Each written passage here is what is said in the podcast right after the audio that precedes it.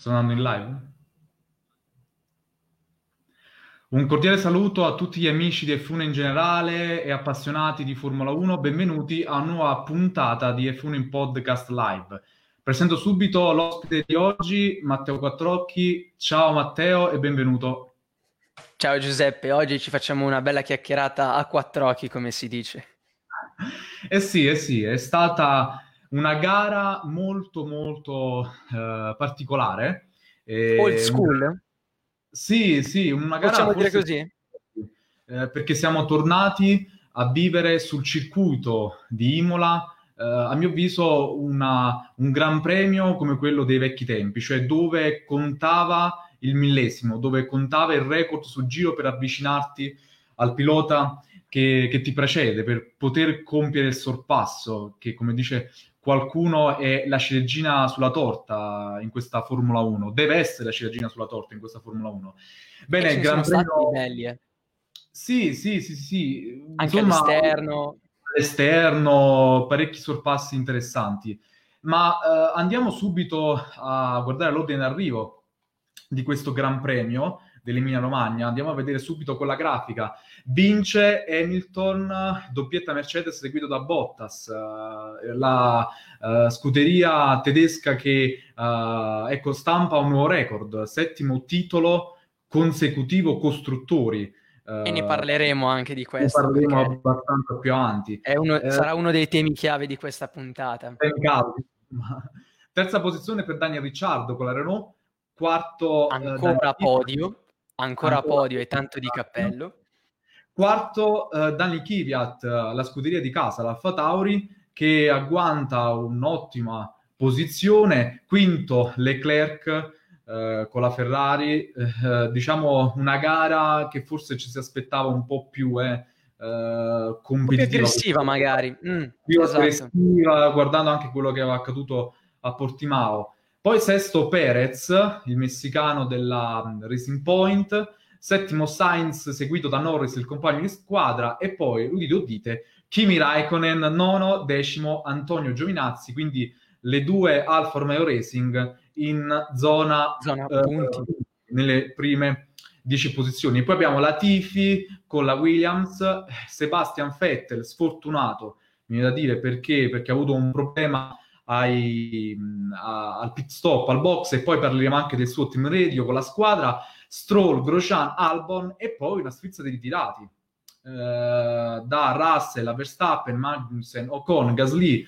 Quindi un gran premio che a tratti secondo me è stato entusiasmante eh... Sì, perché secondo me come pista questa è, essendo appunto stata rimessa nuova anche per ragioni di sicurezza sì. nel duemilasei, dopo il, dal duemilasei, ma rimane sempre un circuito vecchia scuola, e i circuiti vecchia scuola non perdonano, quindi i contatti si, si verificano e i detriti si accumulano, e infatti tanti, esatto, infatti tanti anche dei principali eventi che hanno caratterizzato questa gara sono stati appunto causati dai vari detriti. Vedi eh, il problema al fondo di Bottas, vedi il problema al fondo di Bottas causato da il dashboard laterale destro, se non sbaglio, eh, della macchina di Vettel, e vedi la foratura di Verstappen, che sì.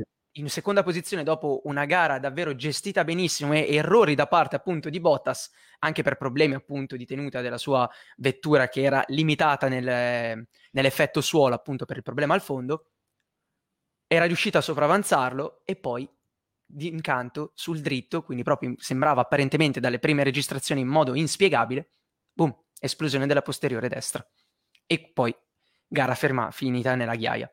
Davvero eh, ne sono successe tante, tante. Poi ancora tante incognite ci sono.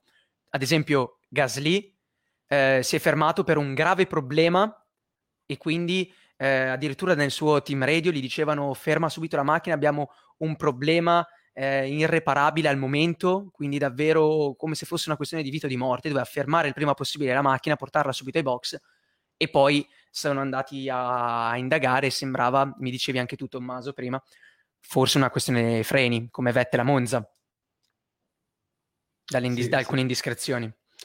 E invece ancora anche grande incognita invece il motivo per cui Ocon abbia dovuto fermare la sua monoposto eh, a bordo pista, e con polemica che è successa dopo e con anche qualche particolarità che eh, tireremo fuori con le virtual safety car che è stata data ehm, momentaneamente e poi subito tolta, che mi hai fatto notare anche tu sembrava un po' anomala sia per il tempo che sì. per la durata.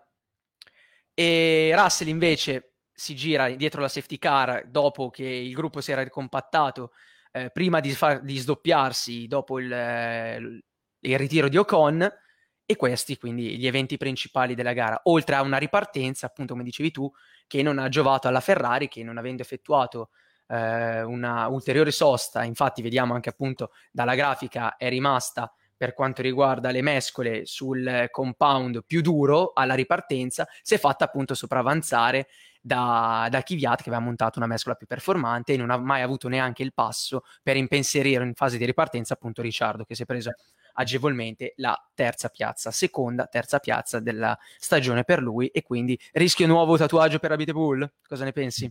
Adesso vendetta di Abiteboul su... su Ricciardo, adesso te lo fai tu un tatuaggio e lo scelgo io? Beh, forse sarebbe anche accettabile per lui.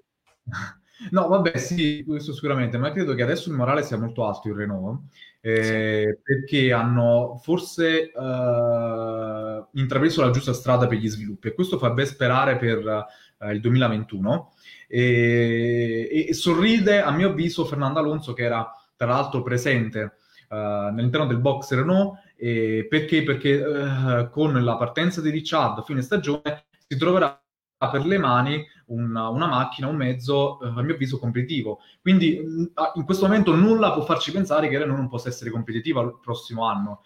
Eh, Bisogna vedere ma... più per il futuro. Secondo me la vera incognita è il futuro, perché tante vittorie, comunque la solidità di una squadra la vedi anche, tra virgolette, dai team affiliati, perché la Formula uno ormai gira molto anche sui team satelliti, è mm. una realtà ormai considerevole della Formula uno, sì, e il fatto sì. magari di non avere team satelliti potrebbe per il futuro essere un freno. Cosa ne pensi secondo te? Secondo me a livello anche economico serve avere delle entrate anche dalla vendita appunto di motori eh, per poter spingere ancora di più sullo sviluppo sia della monoposto che del, della power unit stessa. Bisognerà vedere. Secondo te cosa ne pensi? Secondo me potrebbe esserci un rischio McLaren due per Alonso da questo punto di vista, però mai dire mai. Tu cosa ah, ne pensi? Giuseppe? Io la posso buttare lì. Io credo mm. che eh, il nostro caro Fernando Alonso, e aggiungo mm. a lui anche Sebastian Vettel, stiano mm. aspettando uh, uno scenario che potrebbe oggi potrebbe essere quasi uh, un assurdo, no? Io credo mm. che due stiano temporeggiando per prendersi un sedile importante, anche perché della serie vanno con le pinze vedendo la fine che ad oggi oh, ha fatto sì, Carlos sì. Sainz, no, cioè, no, firma no. subito e poi si ritrova una vettura che dici ma cosa? Ma io guarda credo che Vettel mm. uh, uh, sia rimasto in Formula uno e quindi abbia firmato con la Aston Martin perché sa di avere un mezzo che uh, può garantirgli una certa solidità, solidità dal punto di vista delle prestazioni, perché sappiamo che Aston Martin mm. è nell'orbita Mercedes, tra l'altro negli ultimi giorni è stata rafforzata, no? uh, la posizione mm. di Mercedes per il gruppo Aston Martin, per la, il marchio esatto. Aston Martin, quindi Mercedes è sempre più presente.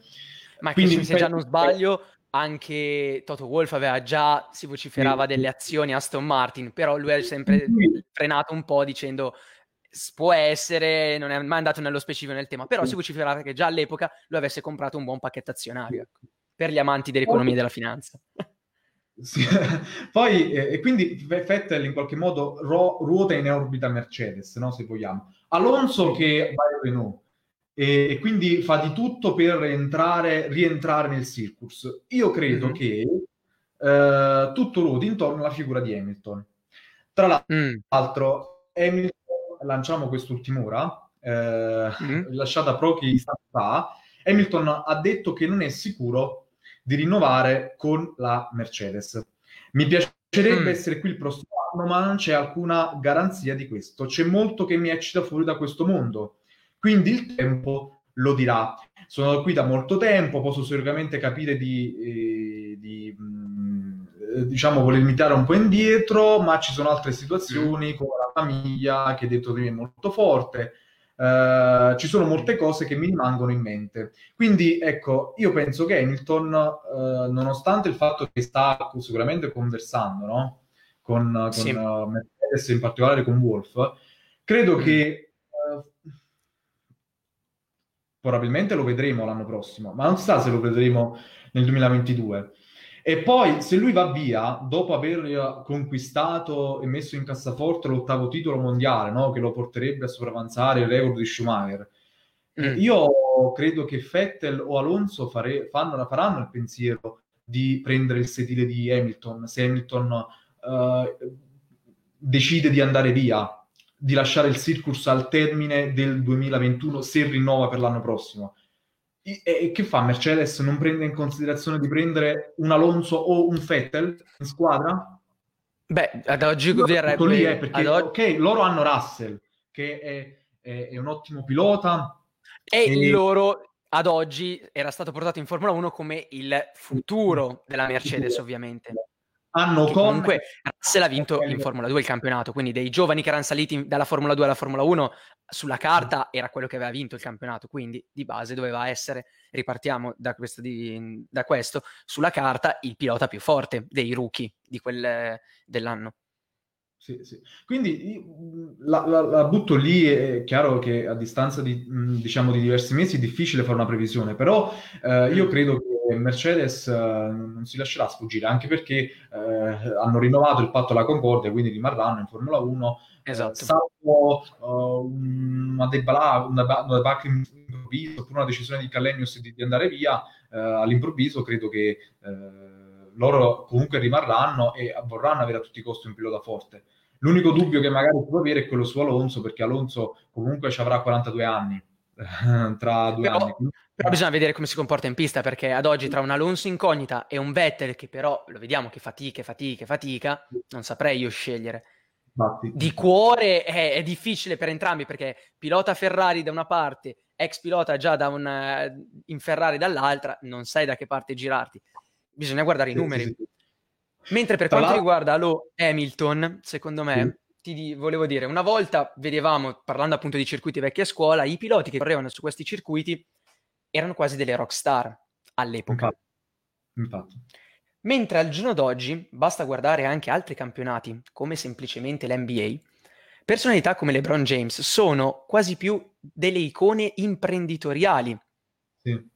E infatti gli stipendi che ci sono in N B A sono alti, ma ci sono giocatori che non sono paragonabilmente eh, assimilabili a per, eh, campioni come LeBron James, appunto, che prendono stipendi non molto distanti.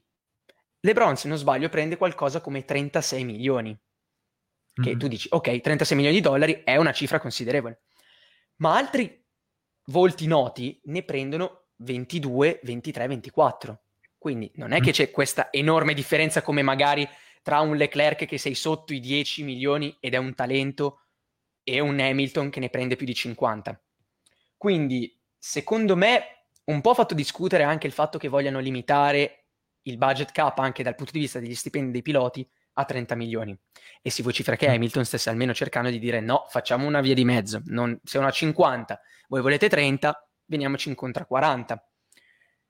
Però, però non saprei, cioè non lo vedo come uno così morbosamente attaccato al denaro che lo spinge quasi più a dire no, io rifiuto la possibilità, come dicevi tu, quest'anno mi vinco il settimo titolo, non firmo e non mi interessa di arrivare quasi più all'ottavo titolo, per una questione economica, perché lui, come dicevamo in precedenza, ha una mentalità vincente e non penso che l'entrare ancora più nella storia valga più di venti milioni persi in un anno, che, ripetiamo, per queste persone sono una minore percentuale, lo stipendio netto che prendono dal loro, eh, come si può dire, core business, quindi in questo caso eh, per Hamilton la Formula uno, per LeBron il... il fatto di essere uno dei cestisti migliori della Lega americana è una minor parte delle loro entrate, con tutte le sponsorizzazioni che hanno e gli investimenti che possono fare, perché, ripetiamo, sono quasi più investitori dal punto di vista imprenditoriale. Quindi vedi, ad esempio, le sponsorizzazioni con i brand di moda, con eh, i marchi sportivi, è, è ormai il ruolo del pilota di Formula uno è quasi più proprio di un'icona a trecentosessanta gradi per creare un mercato attorno a quella persona, di cui lui è il, se- il portavoce di se stesso. Sì. Quindi è vero che è una questione importante a livello del giorno d'oggi, dell'età in cui viviamo, ma non penso neanche, come dicevi tu, che possa essere la causa principale per cui lui debba dire no, non mi interessa più correre perché gli stipendi non sono più congrui. Può darsi che voglia dedicarsi direttamente e eh, solo ai temi sociali, no? Vedi la lotta che sta facendo. Potrebbe essere, potrebbe sì. essere. E cosa ne pensi? Adesso te la butto lì. E magari provare a sfidare Alonso? Quindi alla tripla corona? Lo vedi ma uno guarda, Hamilton io... che può puntare a quello? Quindi io... Le man e aggiungere IndyCar? Io non te lo vedo, sai perché? Perché, perché? Uh, andare in Indy e quindi mm. c'è la, la Indianapolis, no? La cinquecentomiglia, sì. Oppure andare a Le Mans. Eh, per lui è un rischio. Non tanto per Le Mans, perché Le Mans sappiamo che ormai... Beh, ci saranno degli stravolgimenti, eh? Perché ad esempio Toyota adesso ha messo da parte un'era di vetture e dovrà portarne un'altra generazione. Però voglio dire, il livello di competizione è molto minore mm-hmm. rispetto alla Indy. In Indy ci sono piloti che uh, uh, ci sono, corrono da, da, da anni e, e quindi il livello credo che sia un po' più alto se mettiamo mm. a confronto le due competizioni. Quindi per Hamilton sarebbe un rischio perché potrebbe uh, fallire e quindi no, non portare a casa il successo e, e rovinerebbe la sua immagine uh, da pilota con il record vincente. uno il record di eh, numero di pole position con record anche di mondiali, perché alla fine ragazzi eh, parliamoci chiaro, l'anno prossimo eh, la Lewis Hamilton molto probabilmente, salvo degli stravolgimenti eh, dell'ultimo minuto a questo punto veramente eh, Hamilton eh, diciamo conquisterà l'ottavo titolo. Ma a proposito di Hamilton c'è una domanda Proprio... di, di Francesco che dice non credo che Hamilton punti alla tripla corona o all'indicare, infatti è d'accordo con me, grazie Francesco per essere d'accordo con me, ma sarebbe interessante vedere Dixon contro Hamilton. Eh sì, sarebbe mm. interessante, sì. sì. Sarebbe Beh certo, bisognerebbe vedere però ovviamente anche lì su che vettura, su che vettura, perché dipende anche ah, lì. Perché Alonso è andato in India e poi abbiamo visto cosa è accaduto, eh, mai un team all'altezza che gli consentiva di poter vincerla, eh, un'altra agonia anche quest'anno, non si è ritirato ma... Eh, ha faticato, quindi... faticato, ha faticato. Ma adesso, come dicevi tu, parlando appunto di un pilota vincente che senza dubbio ha avuto la fortuna da questo punto di vista di trovarsi nella squadra giusta al momento giusto, tant'è che mi ricordo di un'intervista quando aveva dichiarato ormai anni fa, molti diversi anni fa, di aver firmato con Mercedes, lo guardavano quasi straniati i giornalisti della serie. Ma veramente? Cioè, ne sei convinto? E poi si è rivelata la scelta vincente, perché Mercedes adesso, con eh, un'altra grafica che abbiamo preparato, ha fatto il salto ancora di qualità. E eh sì. oggi si è portata a casa il settimo mondiale costruttori. Ecco, è arrivata proprio adesso la grafica. Scavalcando ancora una volta la Ferrari, quindi altra motivazione a continuare ad andare forte anche per il pilota inglese. Sì, sì.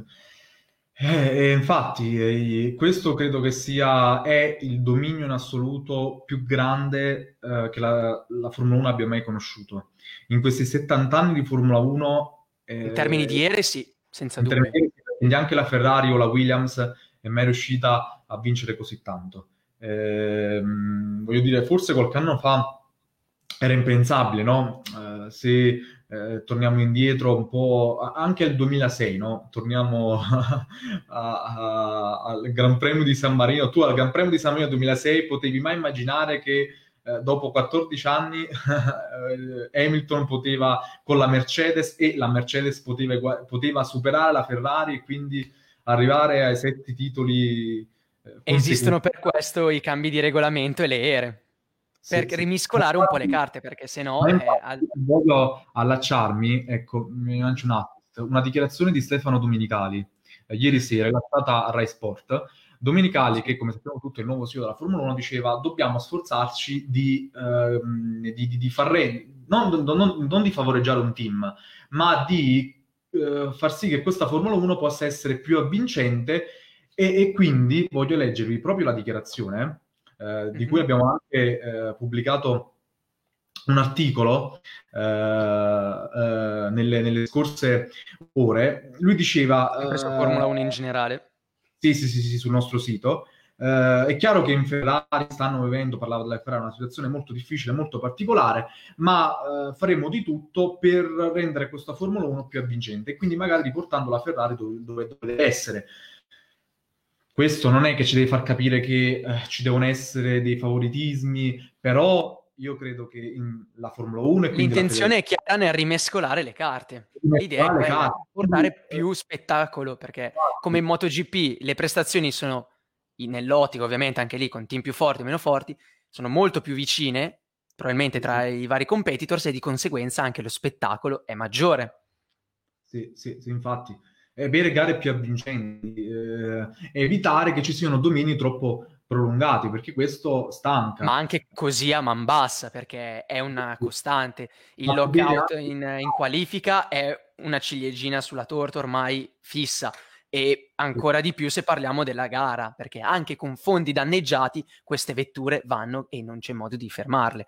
Poi la sfortuna eh, e la fortuna sono elementi che fanno parte di qualsiasi aspetto della vita, sia di un pilota che di una persona normale, però fortuna o sfortuna non puoi vincere basandoti solo su quella. Sette titoli costruttori uno dietro l'altro, e praticamente ormai c'è solo l'incognita, se si vuole chiamarla così, su chi tra i due in Mercedes adesso si, post- si porti a casa il titolo costruttori, anche se sappiamo tutti già da che parte fortemente pende l'ago della bilancia, quindi è un sette sette pronto da ufficializzare. Ma però infatti... eh... determina anche un calo di spettatori, perché la Formula uno, certo, si trova uh, dal punto di vista proprio televisivo dello share con un calo trascendentale negli ultimi anni, uh, quest'anno a maggior ragione, dove sì ci sono delle bellissime piste, uh, ecco come quella di oggi Imola, che a tutti ci, ci, ci, ci entusiasmano, no? Ci fa battere il cuore, eh, anche perché poi una pista storica bellissima, però tolta, eh, tolto lo scenario dei circuiti storici, eh, eh, ma eh, alla fine eh, il pubblico che non è appassionato come noi, che mh, non è... potrebbe non aver già finito di, di guardare, ha detto, boh, i giochi ah, sono fatti, è finito. È lo stesso campionato, si, si, si perde proprio il gusto, no, di seguire eh, la Formula uno in questo modo. Mm, ecco, vedi quello che accade in MotoGP, eh, Marquez eh, rimane fuori a causa dell'incidente, però eh, è più interessante, cioè io credo che in MotoGP si arriverà all'ultima gara che non si saprà ancora chi possa agguantare il, il titolo mondiale. Eh, detto questo, tu prima parlavi di sì. fortuna fortuna mm. di un pilota. Allora io oggi, visto che parlavamo anche di Hamilton, Eh, volevo eh, analizzare una, una, una, uno spezzone di gara, sì. eh, l'uscita della virtual safety car che da un po' non mm. vedevamo. Eh, allora, c'è stata anche una polemica a riguardo. Eh, incidente in pista, eh, esce la virtual safety car, stiamo sì. parlando della... del fermo di Ocon, no? A bordo pista, che molto sì. diligentemente lascia proprio la, la vettura, la sua Renault, nel punto in cui ci sono i commissari, quindi per agevolare il lavoro dei commissari, certo, a bordo pista. Eh, il più, nel, più modo, nel modo più agevole possibile, appunto, per favorire la, le attività, certo. Ma dopo ben due giri, quasi due giri, eh, viene mm-hmm. eh, dichiarata la virtual eh, safety car. Con eh, due giri di incognita, con i piloti gi- che continuano a girare... e dovevano capire il da farsi. Hamilton, che non aveva ancora mm. eh, cambiato le gomme e che eh, stava tirando come un forsennato per mm-hmm. eh, certo. fare Bottas, che era in difficoltà con il fondo, eh, braccato poi dall'alto con, da Verstappen, eh, Hamilton quindi rientra in box e mentre... anche sotto strategia, appunto, con Bono, sentivamo proprio che stiamo valutando, eh, rimani fuori, lì continuava a dire. Esatto. Hamilton entra in box, cambia le gomme, esce... mentre eh, diciamo sta per uscire dalla corsia del box, dalla pit lane, viene tolta la, la virtual safety car. Quindi mm-hmm. eh, Bottas chiaramente non, non riesce a sopravanzarlo. Ora, eh, certo. da fuori non possiamo eh, avere eh, un, come dire, essere sicuri di, di, di, di, di quello che dei fatti, insomma, accaduti, le circostanze. Però se è stata una coincidenza oppure no. Certo è infatti, che, come dicevi tu, ancora una volta eh, abbiano voluto favorire il leader. Ci sta, a mio avviso, che eh, i commissari non rovinano la gara di chi è in testa, ci può stare, ma è anche vero che una virtual safety car è durata pochi secondi, ma una forse... diciassette secondi il tempo giusto, di venticinque secondi il tempo di un pit stop. E quindi io mi dico e eh, mi domando, cioè eh, la macchina di Ocon vuol dire che era già in sicurezza, era già stata messa in sicurezza, e quindi quella virtual era praticamente inutile. Della e serie, quella... perché non hai messo la safety car subito a questo ah, punto? Quella... O allora lasciavi tutto correre così com'è? Quella virtual ci ha negato che forse mm. una battaglia un po' più uh, ravvicinata da Bottas e Hamilton poteva esserci, anche se Bottas aveva il fondo danneggiato dal detrito accorto uh, sulla pista, il, la paratia dell'alettone anteriore di Sebastian Vettel. Sì, esatto. Però a volte pare tanto che uh, ci siano delle coincidenze che vadano troppo a favore di Hamilton, e per questo volevo chiederti proprio il tuo parere. Cosa Ma allora ti direi, potrebbe essere, è strana come cosa il fatto che sia durata davvero così poco, però non credo neanche che siano andati a guardare proprio in quel momento quando è che avrebbe potuto rientrare Hamilton oppure no. Potrebbe essere una grande coincidenza, come dici tu. Sicuramente si cerca di non stravolgere la gara di un leader, certo. Se Hamilton ha guidato sì. bene, è riuscito a portarsi in prima posizione e a gestire bene la gara, sarebbe davvero un colpo basso voler a tutti i costi eh, cercare il più possibile l'escamotage per farlo andare nelle retrovie e quindi studiarsela a tavolino. Come di controparte mi sembrerebbe troppo assurdo l'idea che abbiano aspettato due giri per vedere se lui voleva rimanere fuori, ascoltare le aper- magari gli ulteriori team radio e sentire cosa avevano in mente, e poi proprio all'ultimo mettere, mentre lui stava per entrare, la virtual, fargliela durare tutto il tempo della sua sosta ai box e mentre usciva toglierla. Non credo, mm. non credo. Certo è che però... Più che il fato, può essere una questione di fatto che ancora una volta, come ha dimostrato più volte, non è solo talentuoso, e non siamo qui a mettere in dubbio il talento di Lewis Hamilton, ma è anche fortunato, e la fortuna, come dicevamo prima, serve in certe circostanze, non è l'elemento su cui basi tutto il tuo lavoro, perché se no, ripetiamo, non vinci titoli mondiali e titoli costruttori solo su quella, però eh, la fortuna, come si suol dire, sembra sempre girare dalla parte dei più forti, perché forse sono anche quelli che riescono a sfruttarla al meglio. Eh, in ogni caso, però, fortuna o non sfortuna, il, il ritiro comunque ehm, successivo comunque c'è stato, esatto, di Verstappen, ha, come dire, riequilibrato il tutto, quindi ripartenza da fermo, e lì l'unico forse rimpianto è il fondo danneggiato, che è lì che ha davvero compromesso le possibilità di Bottas. Ma, al, Bottas, di nuovo, una pole position, una bella pole position. Tra l'altro Hamilton era molto deluso, molto zittimorano, sì. perché sì, voleva... novantasette millesimi pesavano in un poco. Ma lui voleva a tutti i costi fare questa pole in un circuito storico, in un circ- nel circuito dove uh, Senna aveva perso la vita. E quindi... Lui è molto legato anche agli elementi storici della Formula uno. Sembra un altro Hamilton, insomma, quando è... Sì, circuito. sì, è vero, sì. è vero. È... Bottas ancora una volta, ecco, apriamo il capitolo Bottas, eh, è costretto ad arrendersi contro un eh, Lewis Hamilton che una volta, aver, ma già da prima, ma una volta essere uscito dai box e quindi aver montato le gomme più fresche, ha messo giù dei record su record, dei giri record incredibili, ed è riuscito a tornare dietro, a portare il distacco quasi a quindici secondi. Esatto. Mm, è vero che Bottas aveva dei problemi al fondo, Però, eh, però torniamo al discorso allora di settimana scorsa, che ne ha, esatto. gliene ha dati venticinque a parità di vettura. Sì, sì. Quindi voglio dire, lì siamo di fronte, dobbiamo...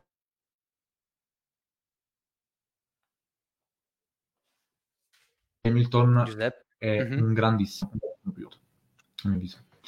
Senza, senza dubbio, nulla da obiettare, e poi... esatto. E poi proprio su, su, su il capitolo Verstappen... Mm-hmm.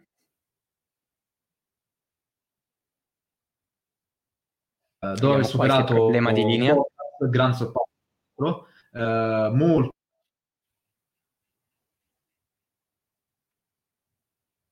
sfortunato, forse rito, ma è lì che, che, che, che ha, per, ha terminato la sua gara e purtroppo, mm-hmm. purtroppo diciamo, ha, ha, ha lasciato la sua vettura a, a, a bordo pista. Verstappen che ci prova sempre, ecco, questo è proprio è encomiabile a mio avviso, ci prova quando certo. eh, nei momenti butta il cuore oltre l'ostacolo, sa che è un mezzo inferiore, ma però un lui po', un po' come Leclerc, che riesce davvero a dare il massimo, a, a tirar fuori il massimo da una vettura e forse ne trova anche di più, cioè le fa fare quel salto di qualità che solo un pilota così talentuoso è in grado di poter fare, ed è quello che porta a volte anche squadre a non avere la vettura più performante in pista poi a ottenere grandi risultati. Verstappen qui davvero sfortunato perché ehm, senza colpa per, per l'evento appunto sfortunato che gli è capitato, e, e poi ovviamente altro problema anche con, eh, con Albon, che sotto pressione invece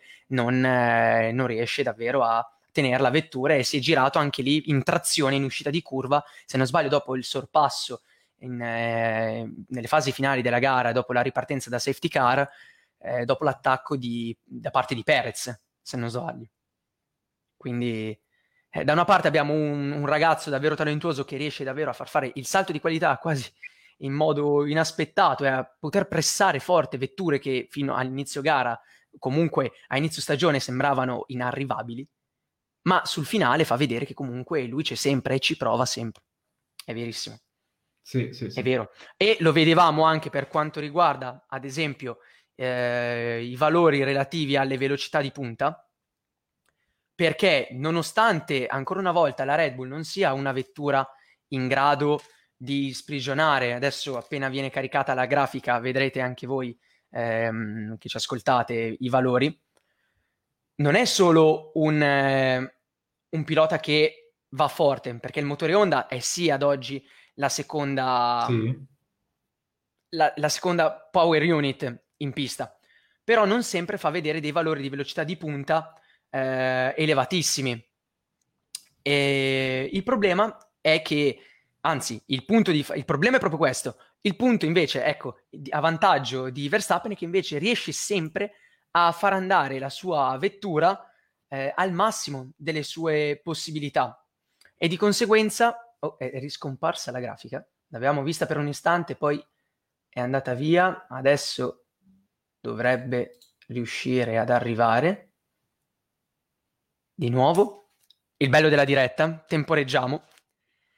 E comunque Verstappen riesce davvero a dare sempre il massimo dalla sua monoposto, e molte volte è capitato di vedere anche nelle analisi sì. che, che vedevo che è Albon a, ad avere i valori di velocità massima su, in, in, ovviamente parlando in casa Red Bull, più elevati, mentre poi per quanto riguarda invece eh, il pilota olandese è invece lui quello che concretizza sempre meglio il giro in pista. Quindi eh, anche questo è un indizio per far capire quanto poi effettivamente il, la potenza nuda e cruda del motore serva, perché bisogna anche saperla gestire, e non sempre avere valori elevati significa andare più forte. Oggi il più veloce alla speed trap è stato Sebastian Vettel con trecentoquattro virgola tre chilometri orari, vedevamo appunto che in casa Red Bull è Alexander Albon che è stato il più forte e il più veloce, e non molto più lento del pilota Mercedes per eccellenza, in questo caso Valtteri Bottas. Di conseguenza mi viene proprio da pensare che le vetture al giorno d'oggi, quasi più che per una questione di potenza nuda e cruda del motore, debbano davvero mettere insieme tutto, e di conseguenza Eh, il fatto di sfruttare bene le scie, dell'avere un pilota che è, c'è sempre, ci prova sempre, non, non alza mai il piede e non si arrende mai anche a livello morale, è quello che fa la differenza, e lo vediamo appunto anche da questi valori. Vediamo un sì. eh, Sebastian Vettel che è quasi rassegnato, però inspiegabilmente alla speed trap è quello che andava più forte. Com'è possibile? Le scie, sapevamo che sarebbero state fondamentali, e come valori non sono particolarmente elevati, siamo abituati a cifre ben più elevate di trecentoquattro chilometri orari in, in velocità massima, però il punto è proprio questo, che ehm, non è tutto la potenza del motore, bisogna davvero creare una vettura completa sotto ogni punto di vista, e Mercedes e Red Bull, ovviamente anche Ferrari negli ultimi anni l'ha sempre fatto, quest'anno è stato il grosso problema della Ferrari, di aver portato una vettura che come erogazione della potenza non ne ha, e poi è davvero difficile da guidare. Vedevo che il grande problema che ha Sebastian Vettel nel suo stile di guida, ed è quello che lo porta poi di fatto a non poter concretizzare velocità anche in scia, in un passo gara eh, migliore, è questo che non riesce a fare tramutare il primo aspetto nel secondo, è il fatto che il suo stile di guida non si configura bene con le peculiarità della monoposto. Mentre sì. Leclerc riesce meglio in ingresso curva a impostare il ratio di sterzata e a dosare meglio il gas in ogni fase, e quindi portare la vettura ad avere un'imbardata giusta e controllata una volta inserita nella, in curva, Sebastian Vettel invece, avendo problemi con questa vettura troppo forse aggressiva nell'erogazione di quella poca potenza che ha, soffre sempre di perdita di trazione, ed ecco che finisce per sottosterzare, quindi perdere tempo mentre cerca di ri- ehm, riportare sotto controllo la sua monoposto, finisce sempre lungo, quindi in uscita di curva, ed ecco le continue forti e eh, molto visibili correzioni. Ora eh, ci dicono ancora nella chat, Vettel ormai secondo pilota? Beh, direi che in Ferrari... La domanda sì. di... Esatto, Daniele ci chiede, Vettel fe- ormai ah, secondo sì. pilota? Direi sì, in Ferrari. In Aston Martin bisogna vedere, bisogna vedere sì. perché comunque lui sa sì. guidare, bisogna vedere se la vettura si configura bene con le sue caratteristiche di guida. Sì, sì. C'è da dire che però Vettel uh, oggi... Uh, riusciva ad essere anche più veloce di Leclerc ed essere sui tempi di quelli davanti, dei primi tre eh. uh, sì. insieme a Raikkonen esatto. a un certo punto della esatto. gara era molto competitivo, quindi ciò dimostra, e su questo voglio anche un parere tuo, che mm-hmm. gli aggiornamenti tecnici uh, portati dalla Ferrari, e quindi uh, anche ulteriori aggiornamenti rispetto al Portogallo, pare che stiano funzionando, anche se certo. Uh, rispetto al Portogallo la Ferrari abbia fatto un piccolo passo indietro. Ora uh, volevo proprio più da te, il nostro esperto di tecnica, è una, è una pista una molto pista tecnica Imola Imola è una pista molto tecnica. Ecco, è arrivata anche infatti una domanda eh, che chiedono perché hanno messo la speed trap proprio alla Ravizza uh, scusa Rivazza. Eh, questa me la, è una bella domanda, me la sono chiesta anch'io, perché di solito si mettono sempre eh, in fondo ai rettifili con il più alto potenziale in termini di scia e di D R S sfruttabile, ehm, quindi ci si aspettava ovviamente sul rettifilo principale e poi anche appunto l'unica zona eh, D R S. Secondo me l'hanno posizionata lì perché in scia, soprattutto eh, a Imola, il primo rettifilo eh, annulla un po' il fattore, mettiamola così, speed trap, perché la scia che si può prendere è talmente elevata che eh, si arriverebbe ad avere una, un paragone analogo con Monza, potenzialmente. E magari qua l'hanno voluta mettere per vedere anche in, in un tratto di più bassa accelerazione quanto le vetture riescano davvero quasi in coppia ad avere tanta velocità subito, e chi magari riesce quindi a sfruttare già bene, in questo caso a livello di setup, la scia in, in questi settori, perché qua siamo praticamente eh, nel mezzo del terzo settore, dove hanno posizionato la speed trap. Secondo me è anche per quello, per vedere quanto una vettura riesce già bene a preparare il sorpasso in questa fase, quindi a sfruttare bene la scia. Ed ecco, quindi qua mi ricollego a quello che dicevi tu, Giuseppe, che eh, Vettel a tratti aveva un ottimo passo, e la dimostrazione è anche questo, perché riusciva probabilmente a sfruttare meglio la scia anche in punti dove non è scontato che sia così facile sfruttarla, e la speed trap appunto posta alla Rivazza sta secondo me a significare questo, quindi che in, in scia sul rettifilo principale i giochi si fanno facili, ma se sei stato bravo già a portarti a un buon punto di studio del tuo avversario davanti a te in altri punti del settore, e ad incollarti già bene a lui molto prima. Secondo me è questo un potenziale ragionamento che avranno fatto, e anche quindi pregi- eh, dare pregio al setup vincente.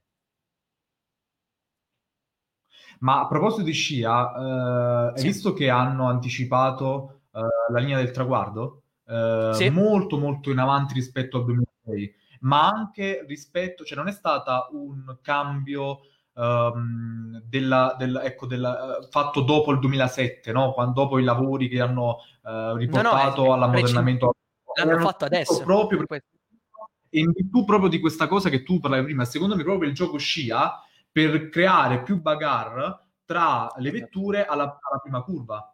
E non uh, che, uh, far sì che loro uh, potessero in qualche modo evitare di, di, di, di, di, di, di darsi battaglia, perché parliamoci chiaro, la, la, la, la, la linea del traguardo era molto molto in avanti, eh, esatto. Pochi metri distanziavano la linea del traguardo, quindi ehm, uh, la griglia di partenza dalla prima curva, quindi secondo me hanno, sono venuti un po' incontro a quello che era uh, La, la, diciamo uh, lo spettacolo, no? In questo senso, ahimè. Secondo me sì, anche perché in un certo senso porre una speed trap in fondo a un rettifilo dove in questo caso eh, hai molte te, perché la differenza è che qua arriveresti in curva uno a staccare fortissimo, ma la pista non è con un layout particolarmente semplice a livello aerodinamico come Monza, e quindi ah. lì ti serve per capire quanto la tua vettura può spingere forte in ottica di altri tratti di, ve- di alta velocità sul circuito. Qua abbiamo una, un tratto di altissima velocità e poi un resto della pista molto tecnico. E allora una speed trap posta alla Rivazza può dare un feedback da- ulteriore, dato che già il tempo di lavoro era basso, perché si era limitato solo al sabato mattina, su quanto il setup potesse essere ottimo per avere un buon compromesso sia in fase di ripartenza da curve medio-lente o comunque in fase di accelerazione e poi in tratti di alta velocità. Quindi una vettura che riusciva bene ad arrivare lì in alta velocità mm. vuol dire che anche sul dritto potenzialmente poteva avere un buon spunto, e se combinando queste cose si riusciva ad inserire un setup che garantiva nelle curve eh, un buon ingresso, una buona velocità all'apex e un buono spunto in uscita, allora si era trovato l'assetto vincente, secondo me, anche per aiutare ad avere un confronto maggiore eh, in più, anche perché come dicevi tu, Eh, proprio per creare più bagarre, eh, secondo me su una pista così tecnica mettere la speed trap eh, in fondo a un dritto non era particolarmente rilevante. Metterla invece in un punto dove bisogna saper sfruttare bene la scia col setup, allora lì può avere un altro valore. Ti faccio eh, una domanda, ce la chiede Daniele: come sarebbe stata l'ultima chicane eh, con queste vetture nel eh, traguardo? Mm, ah, forse mm. intende l'ultima curva che c'era all'epoca con queste vetture. Guarda, io mm. se posso rispondere e poi vai tu Matteo, sì. eh, io credo che queste vetture eh, ci sarebbe risolto ben poco, perché alla fine eh, se guardiamo al duemilacinque duemilasei con quelle vetture mm. ma anche con quelle eh, del, degli inizi del duemila sì. eh, si faceva difficoltà a superare. Io ricordo che Alonso eh, non riusciva a superare Schumacher nel duemilasei, e nel duemilacinque ruoli invertiti, Schumacher non riusciva a passare Alonso, e, e non si riusciva con le vetture, figurati con queste che sono molto più larghe, eh, quindi mm. credo che l'ultima chicane, il fatto che è stata tolta mh, pare per motivi di sicurezza, perché eh, c'era poco spazio mh, e sì. quindi per evitare, credo che si verificassero incidenti anche poi all'interno della corsia, perché se ricordi bene nel duemilasei la corsia box era subito a ridosso in frenata, esatto. era molto pericoloso. Credo che alla fine un vantaggio, quindi meglio tenere uh, meglio eliminare l'ultima curva e un layout, meglio un layout più pulito fino alla, esatto. prima, alla prima curva uh, a... sì, sì, sì, esatto, che avere una, un'ultima curva così. Esatto. Io penso sia un giusto compromesso. Se sei d'accordo con questa cosa? Secondo me è un giusto compromesso con quello che hai detto tu, entrambe le cose, sia per creare un po' più di, di come si può dire, eh, di bagarre in un certo senso, per creare quasi più un, una zona compatta dove le vetture devono frenare in modo aggressivo, perché poi ci sono due curve fondamentalmente adesso ad angolo retto, quindi devi molto frenare, quindi eh, chi sfrutta bene la scia si può portare subito sotto e avvicinare forte, anche perché da lì a poco dopo c'è il, il detection zone, quindi eh, è importantissimo uscire bene in questo caso da curva tredici e quattordici, quindi eh, le prime, se non sbaglio, del, del terzo settore, per poi sfruttare già da lì bene la scia. E in questo caso mi ricollego a quello che dicevo prima, mm-hmm. con la speed trap, che secondo me ha, valen- ha valore messa in quel punto. Eh, penso anche mm-hmm. ovviamente a questioni di sicurezza, senza dubbio, e anche perché comunque era considerata ad oggi una pista particolarmente difficile su cui superare, e il fattore sorpassi è quello che rende emozionante questo sport. E già dall'introduzione del D R S, mm-hmm. già le componenti ibride, tutto, il tutto è sempre per avere maggiore potenza, poter avere carichi aerodinamici maggiori per affrontare curve sempre più tecniche ad alta velocità, ma al contempo la Formula uno, come qualsiasi altro sport di motori, vive di sorpassi. Vince chi sorpassa di più o chi è più veloce anche a stare davanti e non farsi sorpassare. Quindi secondo me, anche per una questione di spettacolo, secondo me è in ottica con l'idea di Liberty Media e con quello che sarà il proseguo nei prossimi anni, di creare una Formula uno che riesce sempre più a portare a sé molti più appassionati, e spettacolarizzare le gare è sicuramente la parte più difficile al contempo, ma più efficace per raggiungere eh, questo fine. Ma eh, adesso ti chiedo, quindi Imola è promossa? Imola promossa, ti direi sì, ti direi sì, perché eh, la gara non mi è dispiaciuta. Il circuito anche è particolare e è sempre bello, perché poi da noi, noi appassionati è bello poter vedere anche per curiosità il confronto, come lo affrontano eh, vetture di diversa tipologia, magari un layout comune affrontato da vetture di diversa categoria, tipologia e, e magari anche due ruote, cioè così. Quindi ehm, è bello, è sicuramente emozionante da vedere, però devo dire una cosa. Oggi il fattore spettacolo l'hanno fatto anche molto gli eventi che si sono verificati, quindi la foratura di Verstappen, il problema al telaio di Bottas, quindi non possiamo dire che è tutto merito del layout in sé, mentre merito secondo me del layout della pista sono sorpassi tipo quello eh, di Perez ai danni eh, di Albon, se non sbaglio, prima che si girasse, perché il poter creare zone o comunque inventarsi sorpassi in punti che sembrano impensabili, è lì, sta tanto nella bravura del pilota quanto nella conformazione del, del layout del circuito. E secondo me il vedere sorpassi di quel genere, anche all'esterno, quello di Leclerc, eh, su circuiti così no. st- storici, secondo me è qualcosa di... è un valore aggiunto. Quindi secondo me sì. Uh, Daniele ci dice uh, che promuove Imola come Portimao, ma volevo uh, um, chiaramente uh, sottolineare un aspetto, uh, calendario duemilaventuno uh, sì. che non è stato, diciamo, confermato al cento per cento, ma è stata fatta una bozza, prevede sì. l'introduzione del Vietnam e del Gran Premio d'Olanda, uh, okay. quindi in caso di Verstappen, Monza cinque settembre, questo per dire un po' gli, gli appuntamenti particolari, sì. però eh, ah, c'è un'evoluzione, eh, quasi mi sfuggiva, il Gran Premio dell'Arabia Saudita a Jeddah, che pare che sia un circuito semicittadino, eh, sì. ma io voglio eh, dire la mia, ecco, io credo che mm. non sia una parola. Sfogati, di, sfogati, tanto siamo solo io e te. Sì, vabbè. No, dicevo, non credo che eh, ci sia eh, l'ultima parola per il circuito come Imola e Portimao, eh. Mm. Eh, oppure come il Nürburgring, perché metti caso che ci sia una terza ondata di pandemia, ovviamente speriamo di no, eh, e oppure che a, all'improvviso ci siano problemi legati all'Australia, oppure legati al Gran Premio della Cina, eh, o lo stesso il Vietnam, quindi nella zona del Medio Oriente.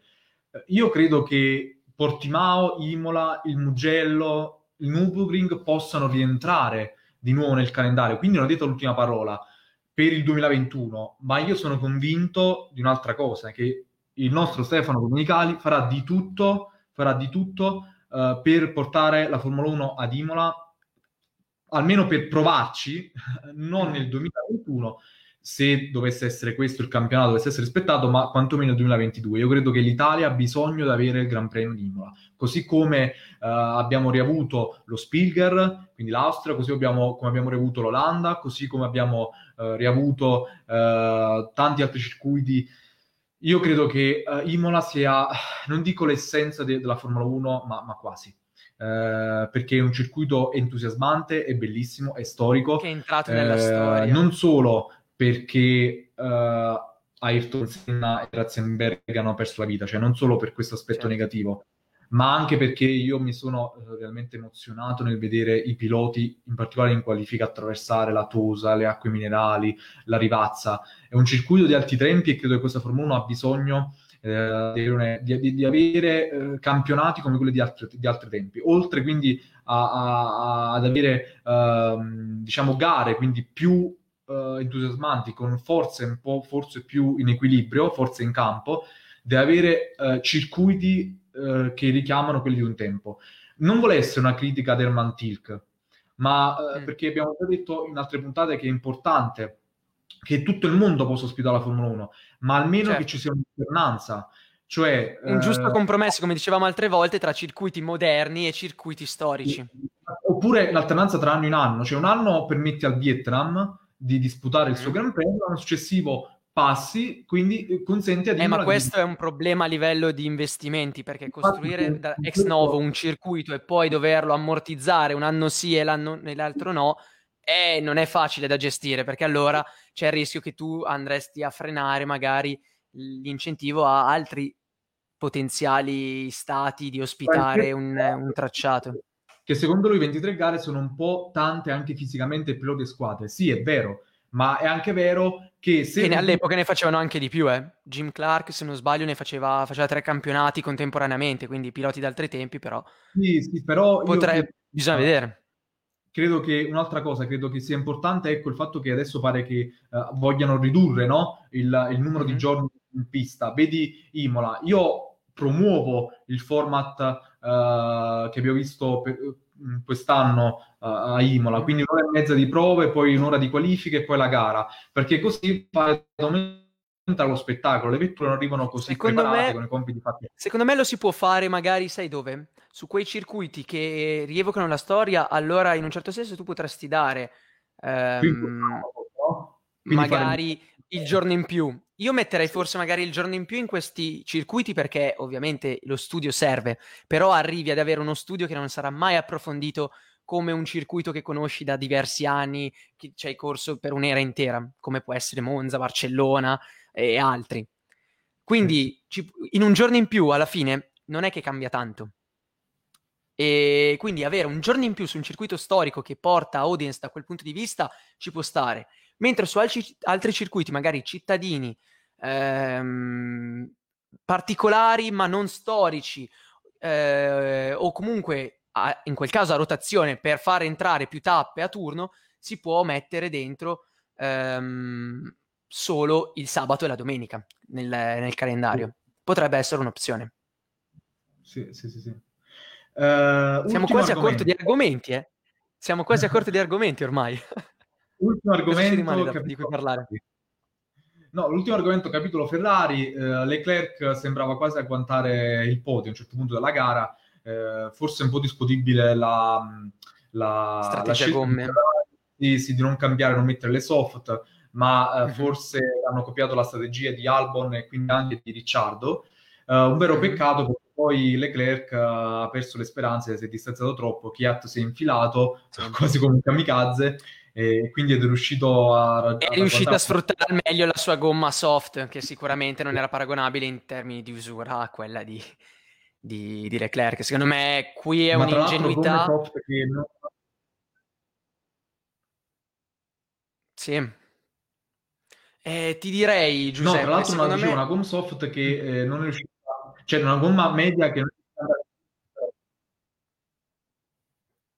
rispetto alla soft, che è entrata subito sì. in temperatura. Forse esatto. Ferrari uh, credeva di, di, di, si è fatto ingolosire magari, quindi mm. ha preferito non cambiarla.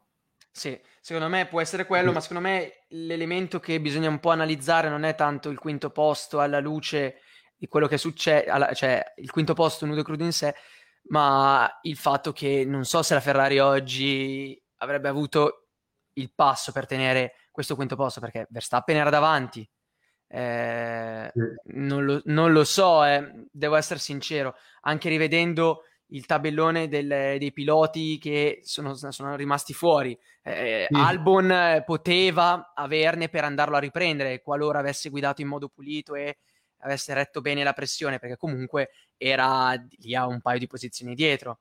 Poi c'era Ocon che, vedendo anche Ricciardo cosa ha fatto, aveva le carte in tavola per fare, aveva la vettura almeno per fare una buona prestazione, una risalita. Quindi non lo so, oggi la prestazione Ferrari è un po' da prendere con le pinze, ci sta, ci sta che dopo giornate di crescita consistente ci sia un potenziale rallentamento.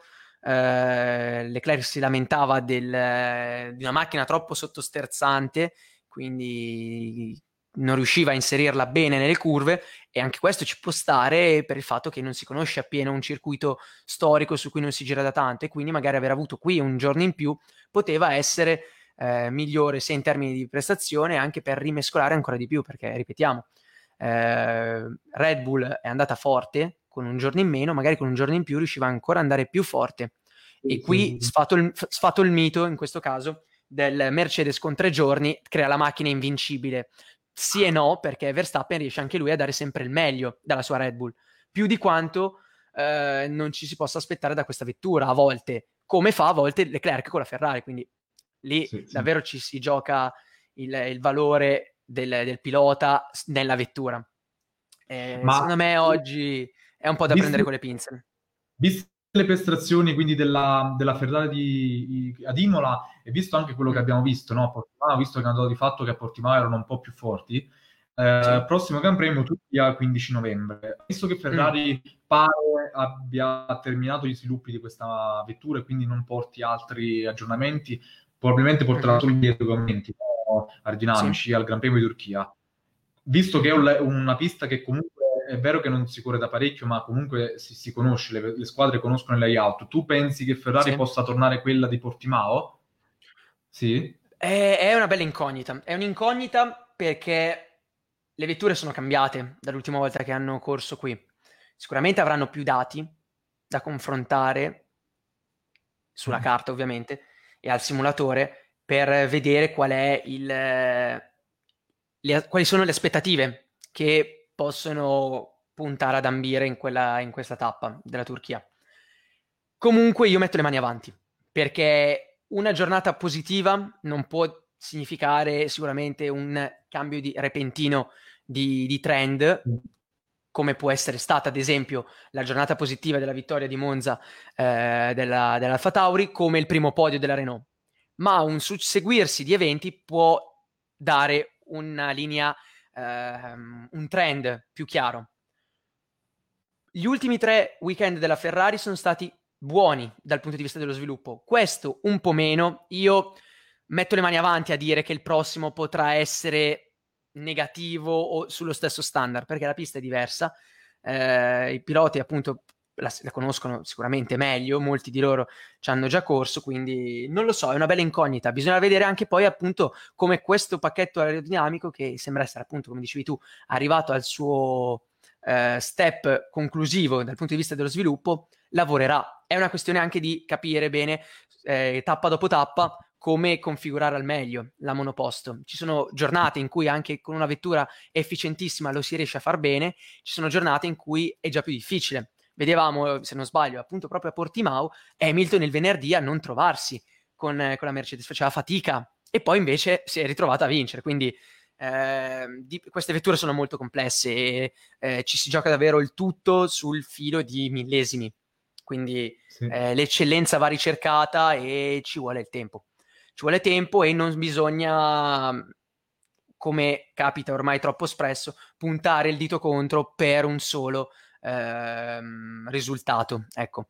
Quindi oggi Ferrari sottotono, se si vuol dire così, però non per questo vuol dire che il suo sviluppo e il progresso che stanno facendo non sia subito già di nuovo in crisi, ecco. A maggior ragione se dici che, a maggior ragione se dici che il loro sviluppo per quest'anno sembra essere terminato, quindi ultimo argomento della, della serata, eh, volevo eh, centrare l'attenzione su il team radio di Sebastian Vettel, non so se l'hai ascoltato, eh, che come tutti abbiamo avuto il problema box, un pit stop durato tredici secondi per un errore sì. nel fissaggio dell'anteriore destra e della posteriore sinistra. Alla fine della gara ha detto a Riccardo Adami, al suo ingegnere di pista, eh, ragazzi non preoccupatevi del pit stop, grazie a Claudio, eh, che dovrebbe essere un, uh, un meccanico, grazie per un sacco di anni, sei un gentissimo. E davvero ancora una volta eh, ecco, emerge il grande cuore di Sebastian Vettel. Certo, un, un lui è legato alla Ferrari.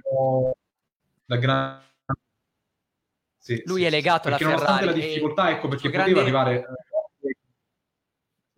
Esatto, il suo grande rimpianto è quello di non aver vinto con la Ferrari, perché lui ci credeva tanto e ci ha sempre creduto, forse meno negli ultimi anni per i problemi che ha avuto proprio quasi prima, eh, quasi più con se stesso, una perdita di fiducia in se stesso, e poi che si è più tramutato in una vettura quest'anno davvero complicata da gestire.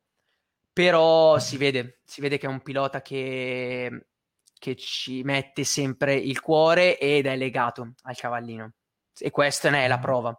E poi ovviamente un pit stop complicato può succedere, non dovrebbe, perché siamo abituati ovviamente a dei meccanici fantastici come vediamo in Red Bull, che se non sbaglio settimana, nel weekend scorso hanno fatto ancora il nuovo record del pit stop più veloce, intorno all'uno e sette, eh, quindi battendosi ancora, cioè anche loro continuano a migliorarsi. D'altra parte i problemi di fissaggio possono capitare. Mi ricordo io uno dei primi articoli che feci eh, quando entrai in redazione era relativo al problema eh, al box da parte di Bottas, quindi Mercedes, per la pistola dei freni che era stata danneggiata da Hamilton. Quindi eh, anche lì con la frenesia può succedere di tutto. Eh, è una gara nella gara quella ai box, e mm. quindi è un errore che può succedere, fa parte del gioco. Nulla, nulla da dire, eh, è il bello, è il bello anche delle corse. Uno che sta vincendo, sta dominando la gara e poi magari ai box ha problemi. Eh, fa, parte, fa parte del gioco e del rischio. E rende bello questo sport, potenzialmente. Quindi eh, ci sta. N- n- nulla da dire se non appunto eh, mostra tutto l'attaccamento al cavallino. Ed è una cosa bella, non scontata, dopo tutte le vicissitudini che ha passato, soprattutto negli ultimi anni. Sì, sì, sì. Siamo in chiusura, eh, io volevo uh, ringraziare e salutare Daniele e Francesco uh, che sono stati molto attivi alla puntata di oggi per le sì. domande che hanno fatto. Uh, ci Un salutiamo. A tappeto, hot lap su hot lap nel scrivere commenti oggi. Ci salutiamo con la speranza di rivedere in futuro uh, il circuito del Santerno di nuovo nel calendario di Formula uno. Uh, perché, si chiude... Perché... la parentesi italiana di queste tre tappe. Gran premi eh, disputati sul suolo italiano, eh, con quello di, di oggi. Eh, nota amara, ecco forse l'unica nota negativa, oltre all'episodio in gara eh, de, della, della Virtual Safety Car, è anche quella dei tifosi, no? Perché eh, solo a settimana quasi inoltrata e, ecco, si è scoperto il da farsi, certo. Eh, però dopo... è un po' influenzato anche dal trend che è molto mutevole dall'oggi al domani, quindi anche qui non è facile prendere queste decisioni e non siamo di sicuro noi i più idonei a dire se è stato giusto o sbagliato, assolutamente. Pare però che il rimborso debba avvenire eh, per tutti coloro che hanno acquistato i biglietti e eh, ecco, questa è in parte una, se vogliamo, una nota positiva, no? Certo. Eh, non so se hai visto le foto eh, di, di, di tutti i tifosi della Ferrari e, a, e non che si arrampicavano come un tempo sulle reti a bordo, sì, eh, a bordo pista, pista o sulle alture delle quattro... colline per vedere le vetture dall'alto, sì. Per vedere eh, i piloti sfrecciare eh, e quindi so che poi c'è stata anche sembra un'ordinanza, no? Del sindaco che sì. ha ha deciso di, di, di creare una sorta di zona rossa nelle strade intorno alla, certo. all'autodromo, certo. però ecco... per impedire potenziali assembramenti, proprio per il grande amore che c'è sia per le vetture di Formula uno in terra italiana sia per questi circuiti storici. Mi Ma... sembra giusto, alla luce un po' anche di tutte le vicende Quella... quotidiane eh, ci può stare de, de, della correttezza uh, mm-hmm. ecco, per il trend che stiamo vivendo della, sì. della pandemia. Però ecco, è stata una, una, in parte una, un'immagine ecco, di, di cuore, no? Romantica, no? Per questi tifosi mm. che sono impossibili. Addirittura vedevo gente che si arrampicava sui camion. Eh, è è una, un'immagine sì particolare, visto il momento, però molto molto romantica. Sono, siamo tornati un po' ai tempi eh, addietro, ecco, a tanti anni fa. Quindi mm. con questo io ti saluto, caro Matteo. È stato un piacere essere qua a farsi una bella chiacchierata nel post gara con eh, questa volta meno persone in studio, ma tanta partecipazione eh, nella chat, quindi nelle domande che ci sono state fatte, e ne vogliamo sempre di più perché è ancora più bello, anche voi ci aiutate eh, da casa come tutti noi del resto a sviscerare molto meglio i vari dubbi o anche eh, curiosità che possono magari a noi sfuggire, quindi eh, siete anche voi ascoltatori davvero fondamentali per, per creare proprio una, un bel dialogo così e affrontare molto in modo più approfondito tutti i vari temi che riguardano i weekend di gara, quindi assolutamente st- super propositivi oggi.